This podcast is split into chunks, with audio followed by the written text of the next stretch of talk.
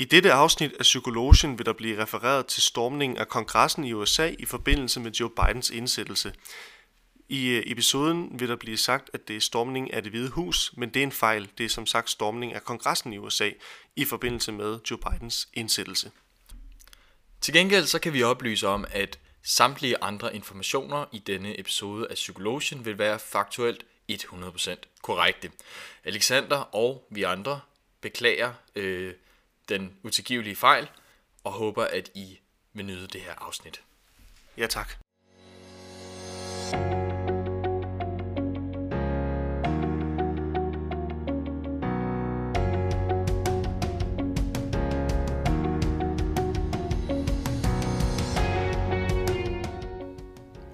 og velkommen til Psykologien. Mit navn det er Alexander Grammeholm, og som altid sidder jeg sammen med Niklas Kronov og Lukas Toft Hansen. Det er sådan, at i den her podcast, der uh, tager vi forskellige psykologiske emner op, som uh, vi først præsenterer kort i et oplæg, hvorefter vi så begynder at diskutere det ud fra vores uh, personlige holdninger, men også vores viden, som vi har på de her fire, snart, fire år snart på, på psykologistudiet. Og i dag, der er det uh, Niklas, der uh, har et emne med, som vi skal snakke om. Og jeg kaster bare bolden over med det samme til, til dig, Niklas. Ja, jamen jeg har simpelthen fået fornøjelsen af i dag at fremlægge, fremlægge et emne. Og øh, i dag, der går vi simpelthen lidt øh, populistisk til værks. Jeg har øh, taget emnet kulter med, og øh, gruppepsykologi, og øh, vil fokusere på, hvorfor nogle mennesker kan blive overtalt til at gøre ting, som de aldrig, aldrig kunne drømme om i tidligere punkter i deres liv. Som altid, så vil jeg som først fremlægge mit oplæg, og derefter har medbragt nogle, som, nogle forsøg, som vi måske kan diskutere senere. Og som en lille teaser, så kan jeg fortælle, at vi får svaret på spørgsmål, såsom, kan almindelige mennesker under specifikke omstændigheder dræbe et andet menneske? Og samtidig, hvor galt kan det gå, når man laver to grupper af almindelige unge, og får dem til at konkurrere mod hinanden? Og det er nogle af de ting, vi kommer til at have med, og det er de to har jeg egentlig de forsøg, jeg har med i diskussionen. Og øh, uden videre omsøg, så tænker jeg, at vi hopper øh, ned på den dybe ende, og øh, begiver, begiver sig i kast med det. Det lyder allerførst, ja, det lyder ja. meget spændende. Jamen, det håber jeg også, det bliver. Øhm, allerførst har vi øh, på kultområdet og gruppepsykologi generelt rigtig mange teorier og rigtig meget forskning. Noget af det er rigtig god forskning, men der er også rigtig, rigtig meget dårlig forskning. Øhm, men jeg har prøvet i dag at tage øh, nogle af de mest understøttede forsøg med, for ligesom at øh, gøre det mest muligt forskningsbaseret, objektivt osv. Og øh, til at starte med, så vil jeg egentlig have en relativt lang introduktion, hvor jeg forklarer hvad, øh, om en kult, som har været der. Så er den baseret på en rigtig fortælling, og så vil jeg øh, derefter øh, prøve at forklare nogle af de her tendenser, der har været på baggrund af gruppepsykologi og nogle forskellige teorier og forsøg, der er derunder. Jamen, øh, vi skal simpelthen tilbage til nitten seksoghalvtreds, hvor vores hovedperson, James Warren Jones, kreerer en multietnisk kirke, han kalder Folkets Tempel. James Warren Jones er født i nitten enogtredive og opretter derfor kirken allerede i en alder af femogtyve. Tanken bag kirken var, at han ville skabe et socialistisk paradis, hvor alle var lige, og der ikke var forskelsbehandling. Alle fik, hvad der tilkom dem, og man arbejdede hårdt i en samlet flok, for at alle kunne få, hvad der tilkom dem. Ingen fik mere end andre, og ingen fik for lidt. Øhm, og i starten der gik alt rigtig godt. Der blev rigtig, rigtig mange mennesker kom til, fordi i halvtredserne var der rigtig mange, øh, man kan sige specielt øh, man kan sige afroamerikanere og øh, andre etniske racer, på, som ikke var hvide, som øh, var understødt. Øh, hvad hedder det nu? Og øh, de fandt så den her kirke, som egentlig tilbød alle at komme ind, og øh, og behandlede dem som værdige lige mennesker. Alle følte, at de var en del af noget større. Og det var også derfor, han kaldte det Folkets Tempel. Problemet var dog, at det her socialistiske paradis, hvor alle var lige, og der var, alle var velkommen, ikke varede særlig mange år. For som det ofte sker, når nogle mennesker får for meget magt, så begynder magten at stige ind til hovedet. Og dette skete også i dette tilfælde, hvor James Jones bevægede sig væk fra den rene sti. I løbet af tresserne begyndte Jones at forulempe menigheden både fysisk, psykisk og seksuelt. Og på trods af dette, så voksede kirken altså stadig, og folk så igennem fingre med det. Og hvorfor det kunne være, snakker vi om senere. Så øh, kirken består, starter altså i nitten seksoghalvtreds og udvikler sig mere og mere i løbet af tresserne. Og så i nitten tooghalvfjerds, der beslutter James Jones så at få flyttet væggen, eller kirken væk fra U S A. Han havde øh, en tanke om radikal socialisme, som jeg sagde. Og øh, den her tanke om, at man arbejder i samlet flok, og at alle er lige, og at øh, der er ikke nogen, der får mere eller mindre, øh, uanset om man har arbejdet hårdt eller ikke arbejdet hårdt, øh, den var meget sådan, man kan sige, på det tidspunkt anderledes end den generelle amerikanske kultur. Den øh, generelt for U S A på det tidspunkt var, at der var sindssygt meget liberalisme, og der var sindssygt meget konservatisme, så hvis man var, øh, man kan sige, hvis man ikke havde klaret det godt, så var det ens egen skyld. Det var ikke noget, samfundet skulle gøre, det var bare dig, der ikke havde arbejdet hårdt nok. Og derfor bevægede han sig i nitten tooghalvfjerds sammen med syv hundrede medlemmer til en junglestat, der hedder Guyana på Sydamerikas nordkyst. Og i Guyana skabte han et lille lokalsamfund for ham og de her syv hundrede medlemmer, som han kaldte Jonestown. Og det er måske det her Jonestown, som mange har kendt og har hørt igennem historien. Jonestown var i starten en rigtig stor succes, eller det var i hvert fald det, offentligheden fik at vide. Men det viste sig hurtigt, at alt ikke var, som det burde. I nitten otteoghalvfjerds, altså seks år efter, at øh, Jonestown bliver skabt, øh, viser det sig, at øh, da der kommer en masse rapporter fra Jonestown for folk, der har været der, og øh, pårørende til folk, der er der, er der øh, viser, at byen er præget af vold, korruption og voldtægt.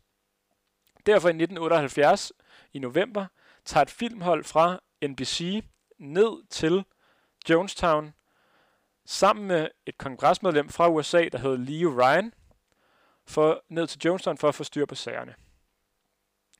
Det her var desværre ikke en særlig god idé, for lige omkring det her tidspunkt, at nu var det til fart. Da filmholdet lander sammen med det her kongresmedlem, så bliver de hurtigt alle sammen skudt, og, al- og de dør alle sammen. Og kort tid efter, at øh, Jonestown skyder det her filmhold og den øh, amerikanske kongresmedlem, så overtaler James Jones de nu ni hundrede medlemmer til at begå kollektiv selvmord. Han tilføjer cyanid, som er sådan en gift, til en stor mængde saftevand, som han så deler ud blandt sine følgere. Og dem, som ikke frivilligt tager, tager giften, bliver så tvunget i knæ, for derefter blive indsprøjtet med den her cyanid. Eller cyanid. Og øh, det her, det var en dag i november, og det var en meget mørk dag, for øh, på den dag, der døde ni hundrede medlemmer af Jonestown, hvor to hundrede af dem var børn. Godt. Nu er stemningen ligesom rest, lagt fra resten af afsnittet. Sikke en historie. Ja, øh, og det her som sagt en, en rigtig fortælling, og øh, det er sket. Øh, og øh, der er rigtig mange øh, teorier, rigtig meget forskning, og øh, både inden for psykologien, men også inden for øh, historikere og sociologer og øh, meget andet, som har lagt, øh, givet bud på, hvordan det kunne gå så galt, som det gjorde. Og, det har både, og der er mange, der både har givet et bud på ud fra James Jones øh, synsvinkel, hvordan kunne han få folk til at gøre det, og så også ud fra menigheden. Hvordan kunne de følge i James Jones fodspor på trods af voldtægt og seksuel, eller det er altså det samme, seksuel overgreb, fysisk vold, psykisk vold, og så videre, og at de her varede jo igennem øh, ja, tyve år. Øhm, for at gå ned i noget af teorien, så vil jeg starte med at snakke omkring det, man inden for psykologien og gruppepsykologien specifikt kalder egengrupper og fremmedgrupper. For først at redegøre for, hvad det er, så er en egengruppe kort fortalt den gruppe, man er en del af. Så hvis man er Brøndby-fan, så er man en del af gruppen Brøndby-fans. Er man F C K-fan, er man del af gruppen F C K-fans. Øh, og så videre. Det er altså den man er en, det er gruppe, man er en del af. Man deler ofte gruppens holdninger, dens tankegang og dens øh, og øh, følger gerne øh, og ser gerne dens handlinger som værende korrekte. Man overfører nogle af gruppens idealer til sin egen identitet og bliver, hvis man skal sige det metaforisk, en del af gruppen. Øh, fremmedgrupper derimod er dem, som går imod den gruppe, man selv er en del af. Øhm, så for eksempel Brøndby-fans, så vil det ofte, fremmedgruppen vil ofte være F C K-fans, og omvendt, hvis man er F C K-fans, så en egen gruppe vil det ofte være Brøndby-fans. Øhm, godt. Øh, der vil ofte opstå et stort had til fremmedgruppen, da man mener, at gruppens idealer er forkerte. De vil ofte øh, blive pålagt en masse stereotyper og en masse fordomme, og derfor vil man ofte se dem som en fjende. Hvis man refererer det her til den her case, jeg lige fremlagde omkring Jonestown og Folkets Tempel, så man, er det åbenlyst, at menigheden i kirken, de ser Jonestown som deres egne gruppe, egen gruppe. Folkets Tempel gik ind for, at der skulle være plads til alle, uanset samfundslag og race, og derfor man formoder, at mange af medlemmerne følte sig velkommen, og derfor adopterede mange af de her holdninger som en del af deres egen gruppe. Til forskel, så man formoder, at mange af Jonestown-mændene så Amerika som fremmedgruppen. Amerika var det modsatte af Jonestown. De var meget liberalistiske. Man skulle meget stå på egen ben, og man skulle lave sin egen, øh, man kan sige, lave sin egen rigdom, hvor som sagt Jonestown var meget socialistisk. Øhm, så øh, fremmedgruppen kom hurtigt til at være i U S A, og derfor kan man også formode, at da det her amerikanske filmcrew de lander, at der har været mange negative følelser over for det Amerika, der nu lander. Øhm, for de var som sagt flyttet til en lille junglestat for at være alene. Øhm, Yes. Ja, det er lidt ligesom hvis øh, øh, Brøndby de, øh, de kører spillerbussen ind på F C K's træningsanlæg, ja. øh, sådan uden at være velkomne egentlig. Lige præcis, lige præcis. Så, så er det altså ikke. Fordi op. På et andet tidspunkt er de jo velkomne. Der var ikke nogen, der havde bedt om, øh, at de skulle komme der. Nej, de det havde lavet det. Deres eget lille paradis, lyder det som. Det lyder rigtig hyggeligt. Lige præcis. Øhm, og øh, det fører så til en anden teori, som øh, kan forklare grunden til, at nogle af de her Jonestown-indbyggere udstod de overgreb, som blev udgivet af James Jones og mange af hans nære følgere. Øh, mennesket er som udgangspunkt gruppedyr, og det er derfor en rigtig stor nødvendighed for vores evne til at overleve, at vi er en del af en gruppe. At vi har en egen gruppe, altså. Vi har en rigtig stor øh, man kan sige, overlevelsestrang til at være en del af en gruppe. Og vi vil gå rigtig langt for, at dette sker.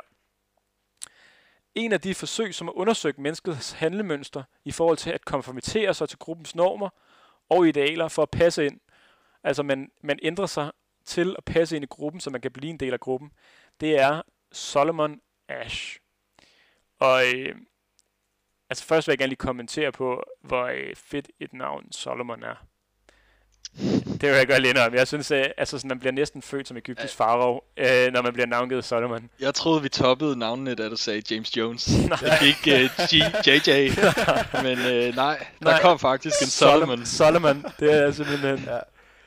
Øhm, ja, det er stærkt. Men uh, Solomon Asch, han lavede et forsøg, hvor han sammensatte en testperson og fire skuespillere. Der var altså samlet en gruppe af fem personer, hvor der var en testperson og fire skuespillere. De blev så sat rundt om et bord, hvor de hver især fik placeret en pind foran sig. Pindene var, havde markant forskellige længde, så hvis man for eksempel, øh, så den ene pind var for eksempel fem centimeter, den anden var ti centimeter, femten, tyve og femogtyve. Der var så kæmpe stor forskel på, hvad der var størst og hvad der var mindst, hvordan de lå i rækkefølge.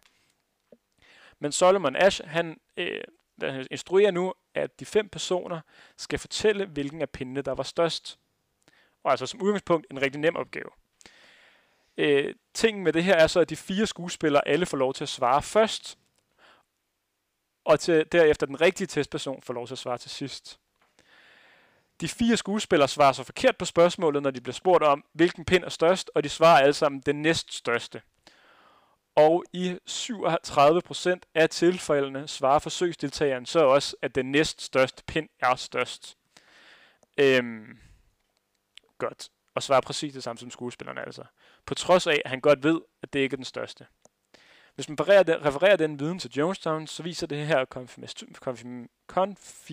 konformitetsstudie, meget svært ord, at mennesker vil gå meget langt for at blive en del af gruppen og ikke stå udenfor. Man vil gå så langt, at man bevidst svarer forkert på et ellers tydeligt spørgsmål for at blive en del af en gruppe. I Jonestown kan det derfor ske, at mange af deres medlemmer ignorerede det forkerte i de overgreb, der skete, da de fortsat gerne vil være en del af gruppen. De ignorerede det, de fleste mennesker godt ved ikke er okay, for at acceptere det som værende det, det koster med situationstegn for at være en del af gruppen. Godt. Det fører så til det sidste teoretiske begreb, jeg vil bruge på Jonestown og introducere det her oplæg. noget, der kaldes gruppepolarisering. Og øh, det er egentlig de ti ting, som jeg, øh, jeg synes er en af de mest interessante begreber inden for øh, gruppepsykologi.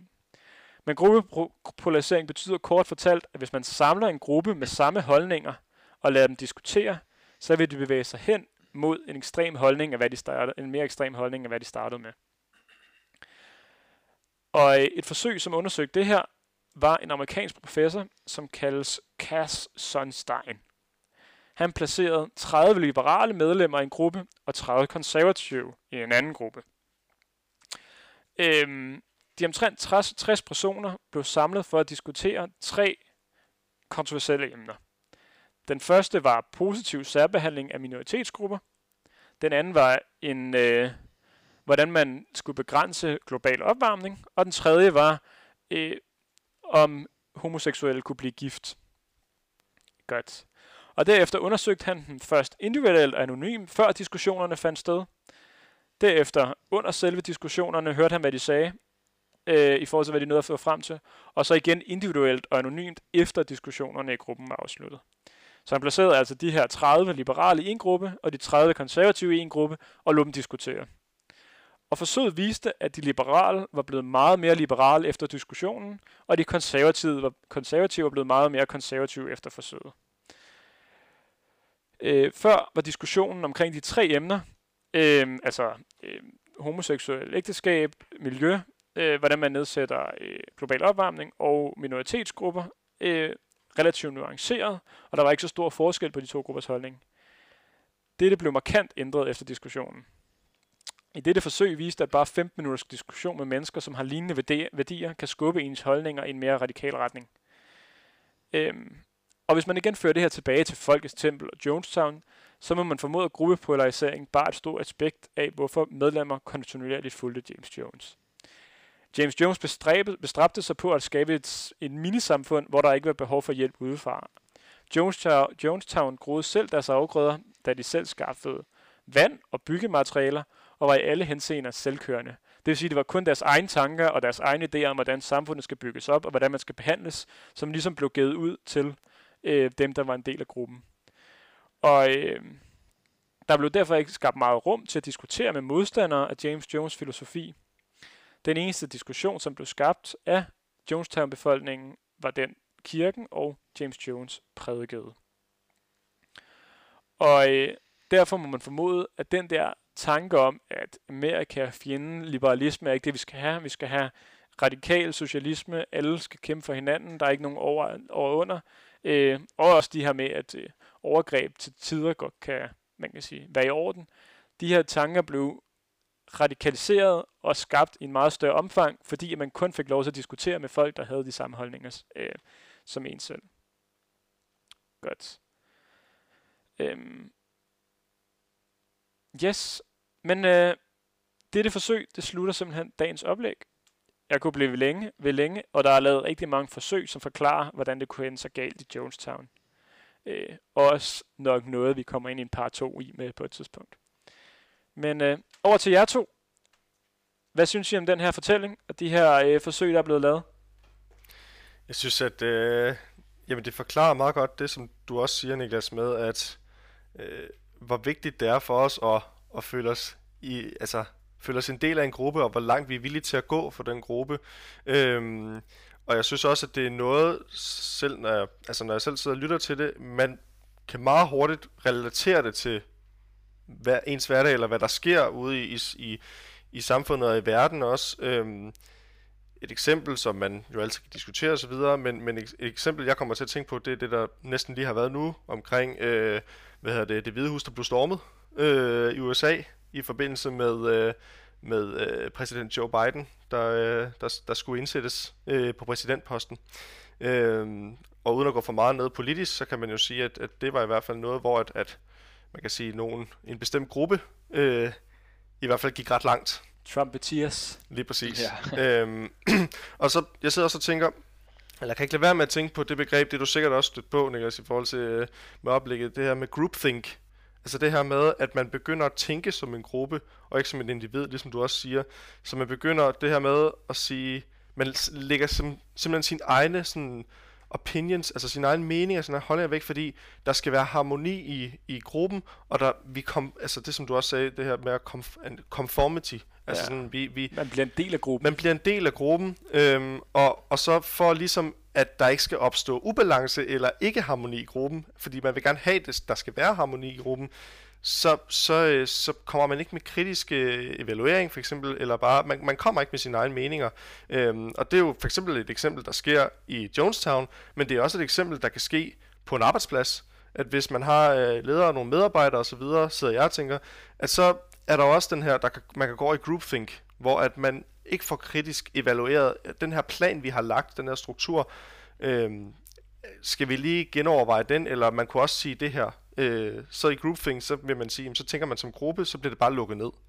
Øh, så det er sådan lidt det, jeg sidder og, og kommer frem til. Ja, helt sikkert. Jeg tænker også, man, man kan være bange for at blive udstødt, når man først er en del af gruppen, og især når vi taler kulter, der har jo der har været flere eksempler på det her med sådan typisk en ja, ung mand i det her tilfælde, der der er sådan karismatisk og har nogle visioner og måske også har gode intentioner øh, indledningsvis, men så pludselig så løber det fuldstændig af sporet, og øh, ja, jeg ved ikke om det kan være magtsyge, eller om man opdager lige pludselig, okay, jeg har faktisk stor indflydelse på rigtig mange personer, der føler et gruppe tilhører til mig og til det, jeg har skabt. Øh, så, så man bliver ligesom sådan lidt sin egen øh, gud i, i sit eget lille rige, flytter også øh, til Sydamerika og begynder at starte sin egen stat nærmest, ikke? Eller sin egen by i hvert fald.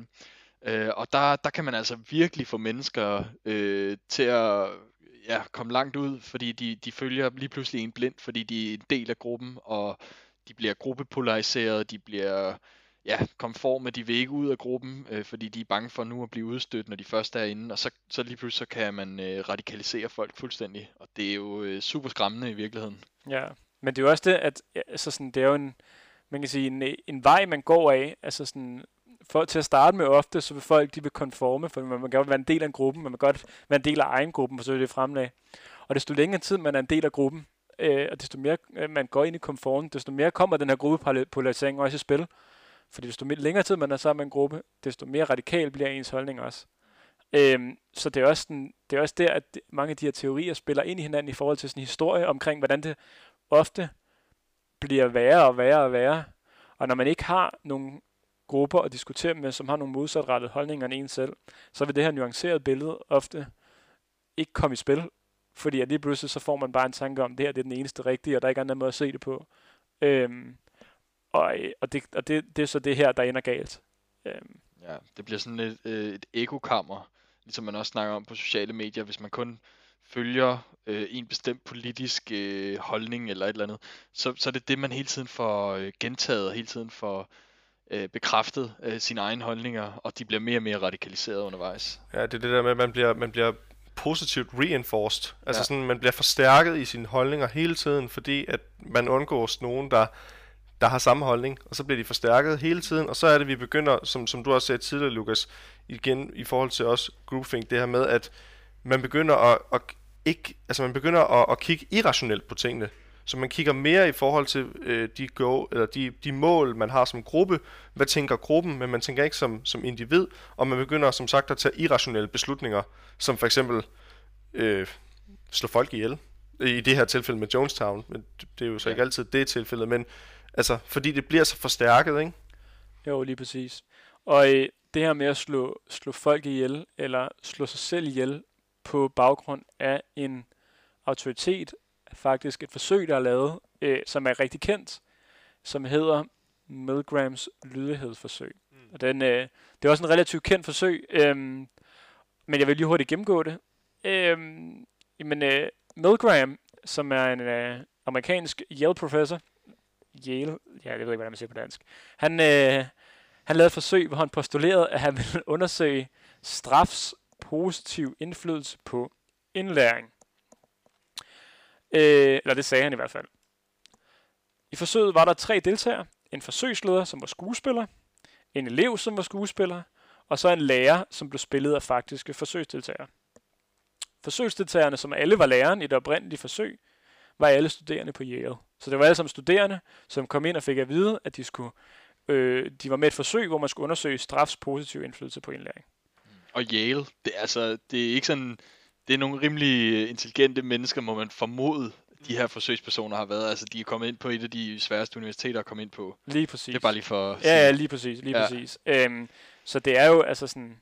Man kan sige også, at de må have gået igennem en relativt dyds, dydig sti igennem livet, for at kunne komme ind på universitet, der er så prestigefuldt.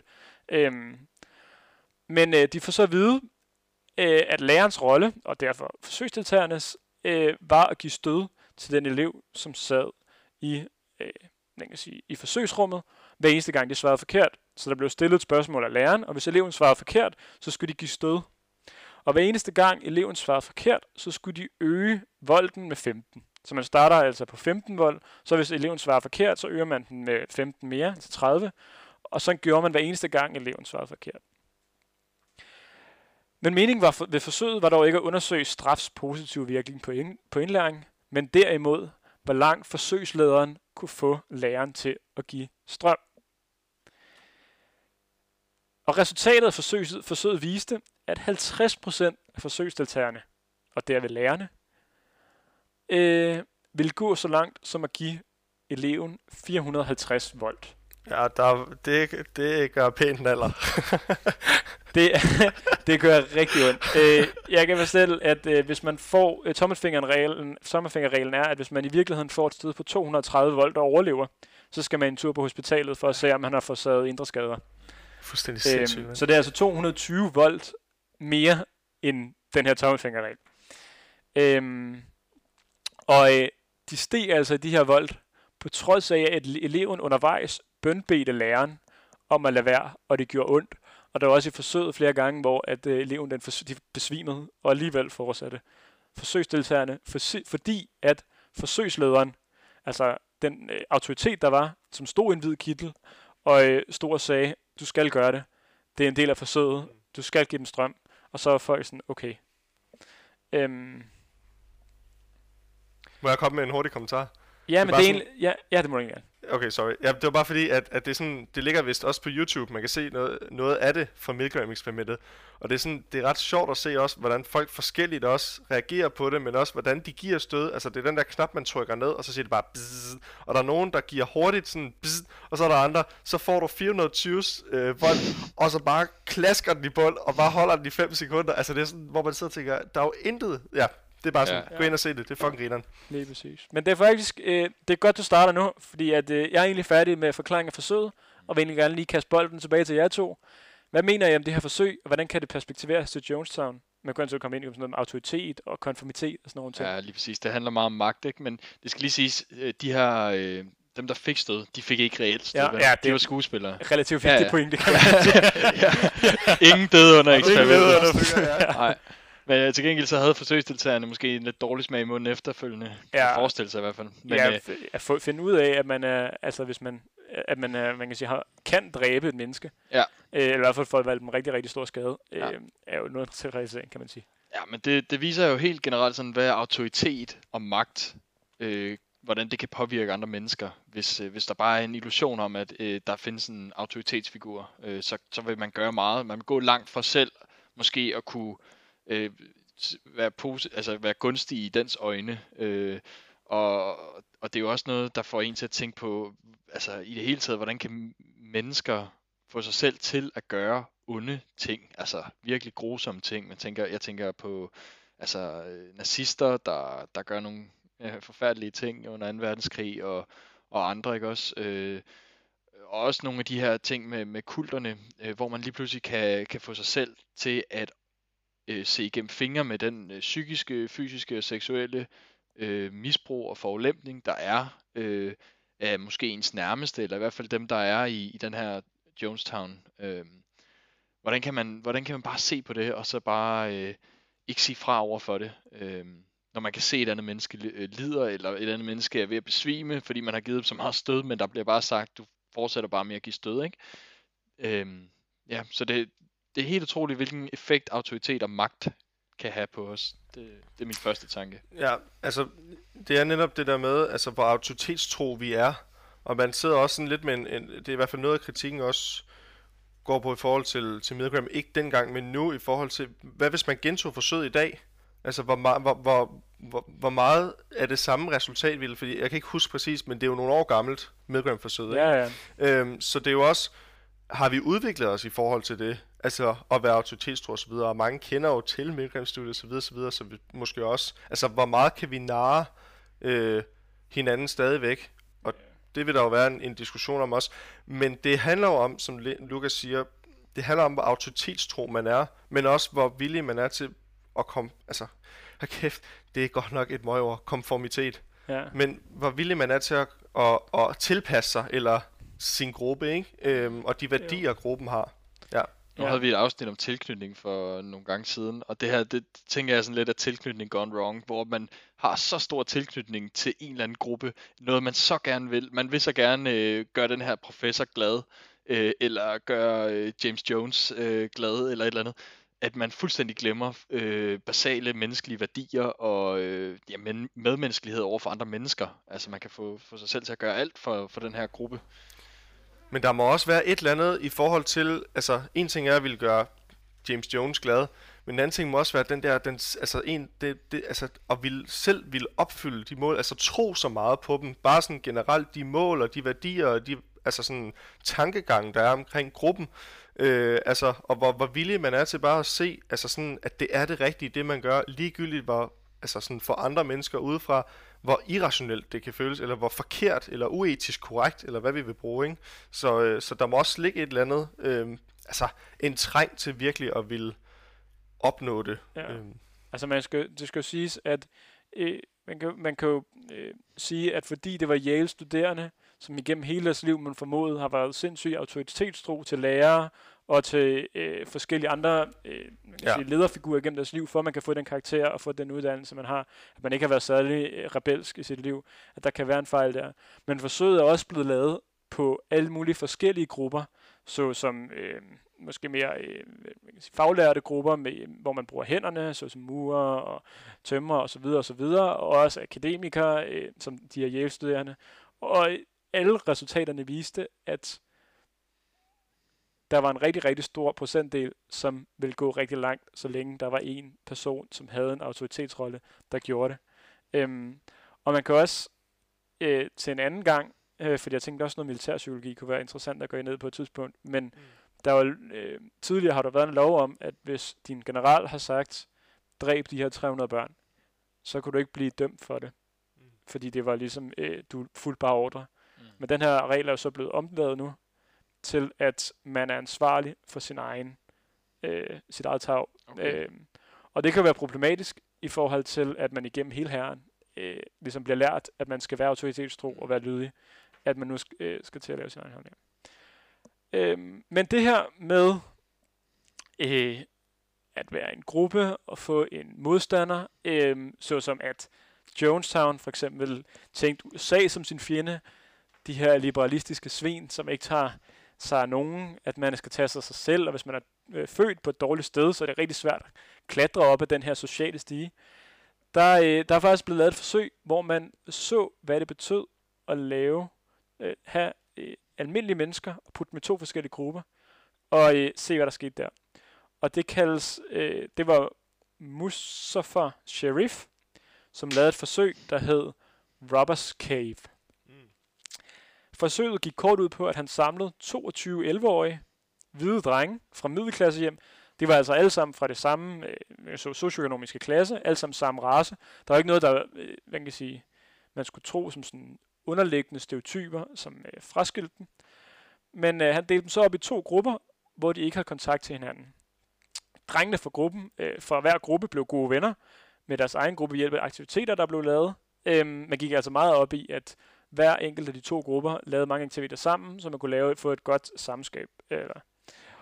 Og derefter blev der givet navne til hver gruppe, og øh, man gav dem flag, og man gav dem, øh, de, man fik, gav dem lov til at lave øh, sådan nogle chants, øh, sådan nogle øh, man kan sige, gruppesange, mm. øh, som handlede om det, omkring dem. Og derefter så satte man så de her to, to grupper op til at dyste mod hinanden i sport, og der blev hurtigt skabt sindssygt store fjendtligheder. Øh, den ene gruppe begyndte at brænde den andens flag på et tidspunkt efter at have vundet en konkurrence. De stjal og lavede hærværk mod den anden gruppe. Øh, og, så, og det sjove var, at sammenholdet i, den, i hver gruppe steg i takt med, at fordommene mod den anden gruppe voksede. Mm. Så desto flere fordomme man fik om den anden gruppe, altså de var bare svage og dårlige og udulige, desto tættere blev sammenholdet i den gruppe, som havde de holdninger. Og til sidst, så var man faktisk nødt til at stoppe forsøget, øh, fordi det blev for voldsomt, der blev lavet for meget hærværk, og de var for voldelige mod hinanden. Og de her fordomme blev så, øh, fik man så faktisk forløst og opløst, da de to grupper blev tvunget til at samarbejde i en anden øvelse. Vil I kommentere på, øh, hvad I tænker, øh, man kan sige, skete her, og hvordan det kan perspektiveres til Jonestown? Altså man kan sige, det er jo, nu har vi snakket rigtig meget omkring inden for øh, gruppepsykologi, det her med, hvad det er, der binder os sammen, at vi er konforme, og vi, vi, vi vil gerne blive en del af noget større i en gruppe, og, og tro på nogle, nogle, øh, øh, nogle fælles værdier, og hvordan vi kan, altså de her, for de her fælles værdier til livs, og stræbe efter noget, noget større for gruppen. Øhm, men en gruppe kan lige så godt jo have styrke i, eller det, der kan binde en gruppe sammen, kan også være et had til andre. Altså det er jo, det er jo socialpsykologi på højeste plan, altså sådan det der med, at, at, at et had til, andre, til en anden gruppe binder en sammen. Det er det, der er ens fællesmål. Det er grunden til, at man er sammen. Det er den interesse, man har, det er, at de andre er nogle svin.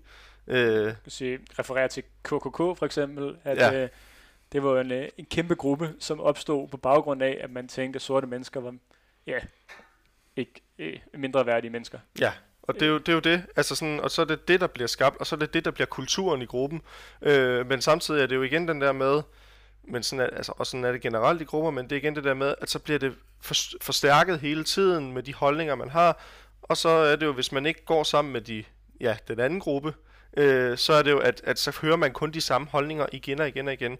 Øh, og så, øh, så det der jo sker, som du sagde, at når de så skal samarbejde, så til sidst så opløser det nogle af de her stereotyper sig. Fordi så kommer man ud i en anden kontekst, man får et andet perspektiv på osv. Så, øh, så det viser bare, hvor vigtigt det er, at vi mængler os med forskellige mennesker. Øh, fra forskellige kulturer. Fra forskellige kulturer. Super vigtigt, vigtigt eksperiment at tage ved lære, ja. Jeg tror jeg, især i de her tider, altså der er Der kan være meget polarisering, som vi allerede har talt om, og det kan, altså, det kan gå helt galt, og man kan komme ud i kulter, men, men det kan også være øh, sådan mere øh, dagligdags, øh, hvis, man, hvis man har nogle politiske holdninger eller noget andet, som, som man forstærker sig selv og sin egen gruppe i. Jeg tror, det er sådan meget klassisk øh, grundvilkår for mennesker, at vi rigtig gerne vil have det her tilhørsforhold, vi vil rigtig gerne holde med de rigtige vinderne. Det er sådan lidt evolutionært nærmest. Der er ikke plads til to pokaler, der er kun én, og der er ikke deltagermedaljer til alle.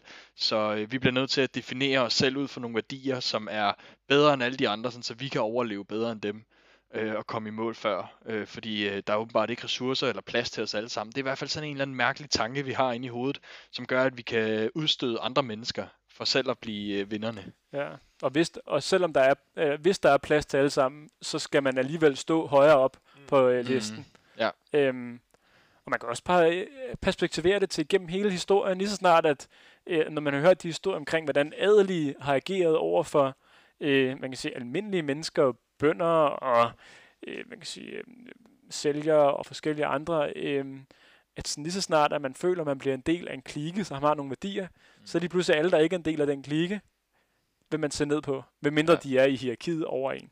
Præcis. Øhm, og, og alligevel der nogle gange vil man også se ned på folk. Øhm. Man kan pludselig tro, man er mere værd eller mindre værd end andre mennesker øh, på baggrund af ens gruppe. Ja. Det er ret vildt. Mm. Og det er også det der med, at hvis ens gruppeværdier, de lige pludselig er så... de er så voldsomme, og det er, at man går i, at man tænker som en gruppe, at så er det, at så kommer der heller ikke den der, altså hvis det så er, at der er nogen i en gruppe, der siger, hov, jamen, har I overvejet osv., så bliver man bare ekskluderet, øh, og så er det jo, at selvom der indenfra også kan komme nogen, eller er nogen andre holdninger, så bliver de simpelthen lukket ned, på grund af den, øh, det flertal, der er for at sige, at vi vil ikke lytte til andre idéer, det er den her øh, idé, eller de her mål, som der er i gruppen, det er det, der virker, det er det, vi bliver ved med at, at stræbe efter. Ja. Så øh, jeg tænker, vi kan slutte af på øh, kommentaren om, at øh, hvis man sidder med en meget stærk holdning, sidder med meget stærkt had, så prøv at øh, interagere og øh, være sammen med en person, som har den modsatte holdning. Og hvis man stadig bagefter tænker, hold kæft, en idiot, eller det var lige præcis det, jeg tænkte, så kan det godt være, at der er noget i det.